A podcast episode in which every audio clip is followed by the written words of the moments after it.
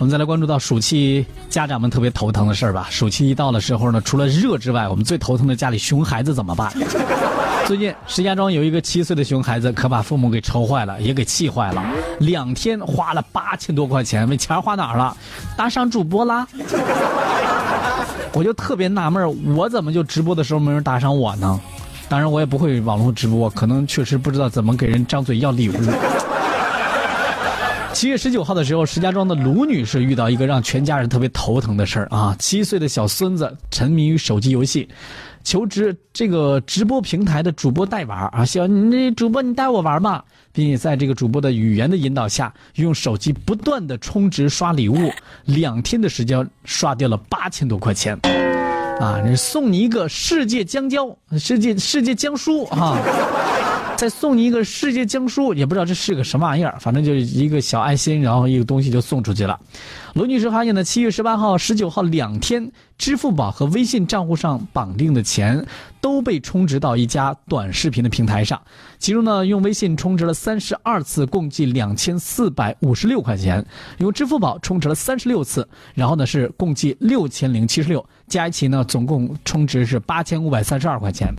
这些消费呢，都被孙子豆豆玩手机的时候呢发生，而且呢，都是啊，豆豆承认这些钱我就是用奶奶手机充值的，嗯，都都给主播打赏了呀。游戏主播他玩游戏可好了呢。嗯、豆豆说呢，微信密码是他奶奶买菜的时候呢，他偷偷看见了之后就记住的。啊，而且呢，他不知道奶奶这个支付宝的密码，他试着用微信的密码试一试，结果发现，哎，微信密码跟支付宝密码果然是一样的呢。哎呀妈呀，回家以后我也得改一下我的密码了。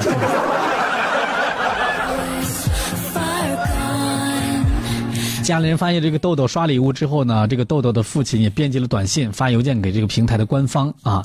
呃，七月二十二号，记者帮助家人的豆豆联系到这家短视频的平台工作人员，工作人员表示呢，他们接到这个家长的申诉申请。二十一号，豆豆的父亲呢联系到了工作人员，短视频的平台相关负责人表示呢，平台。不赞许未成年人观看直播时充值打赏。如果未成年人发生了未经监护人许可同意的，一经核实，平台呢将会全额退款。也提醒广大家长吧。咱们何必先要惹这麻烦呢？而且呢，这个后期的调查呀、取证啊，都是非常麻烦的事情。在假期当中，一定要关注到您孩子的一些行为，不能老让他沉迷于手机游戏当中。咱那手机密码什么的，能别让孩子知道的就别让孩子知道。尤其是一些什么付款的、支付的一些密码，千万千万得特别注意保管好了。孩子有时候呢，花这些钱呢，他是无意识的，他不知道这些钱呢。都花出去，这个数字对他来说他是没有概念的，所以说你这个孩子，你说对他来说，他打赏一块钱，打赏五块钱，对他来说只是一个数字，但是这个数字到底有多大，可能他压根儿都不知道啊。所以我们家长啊，一定一定要看管好我们自家的孩子，切别让发生类似的这样的事情了。